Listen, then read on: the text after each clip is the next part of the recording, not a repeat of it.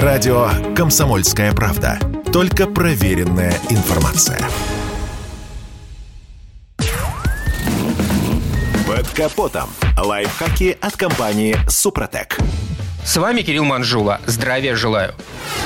Любой исправный автомобиль – это, безусловно, средство передвижения, несущее повышенную опасность и пешеходам, и другим участникам движения, и самому водителю.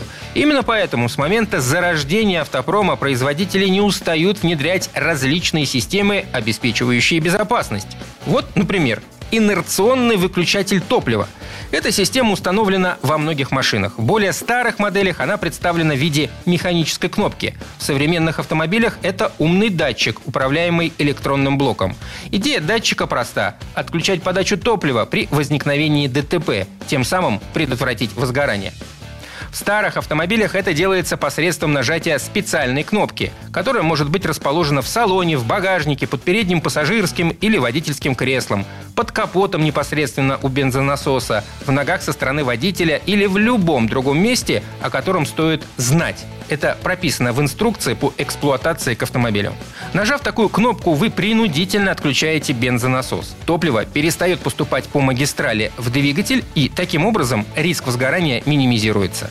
В современных автомобилях установлен инерционный датчик, который срабатывает от удара или резкого толчка, а также других различных потенциально опасных условий, передавая сигнал электронике прекратить подачу топлива. Стоит ли говорить, что необходимо, во-первых, знать, где расположен такой датчик и заветная кнопка, а во-вторых, быть уверенным в их работоспособности. За время эксплуатации автомобиля они вполне могли засориться или вовсе выйти из строя, никак не обозначив себя в системе оповещения бортового компьютера.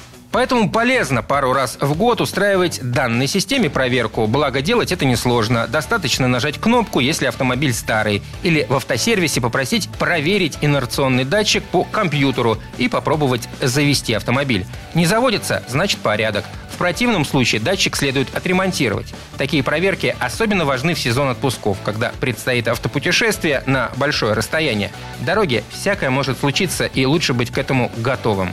Да, и, конечно, перед дальней дорогой совсем будет не лишним проверить все важные системы и узлы автомобиля, а еще обработать агрегаты, где есть трущиеся металлические поверхности, составами Супротек. На этом пока все. С вами был Кирилл Манжула. Слушайте рубрику «Под капотом» и программу «Мой автомобиль» в подкастах на нашем сайте и в мобильном приложении «Радио КП», а в эфире с понедельника по четверг в 7 утра. И помните, мы не истина в последней инстанции, но направление указываем верное.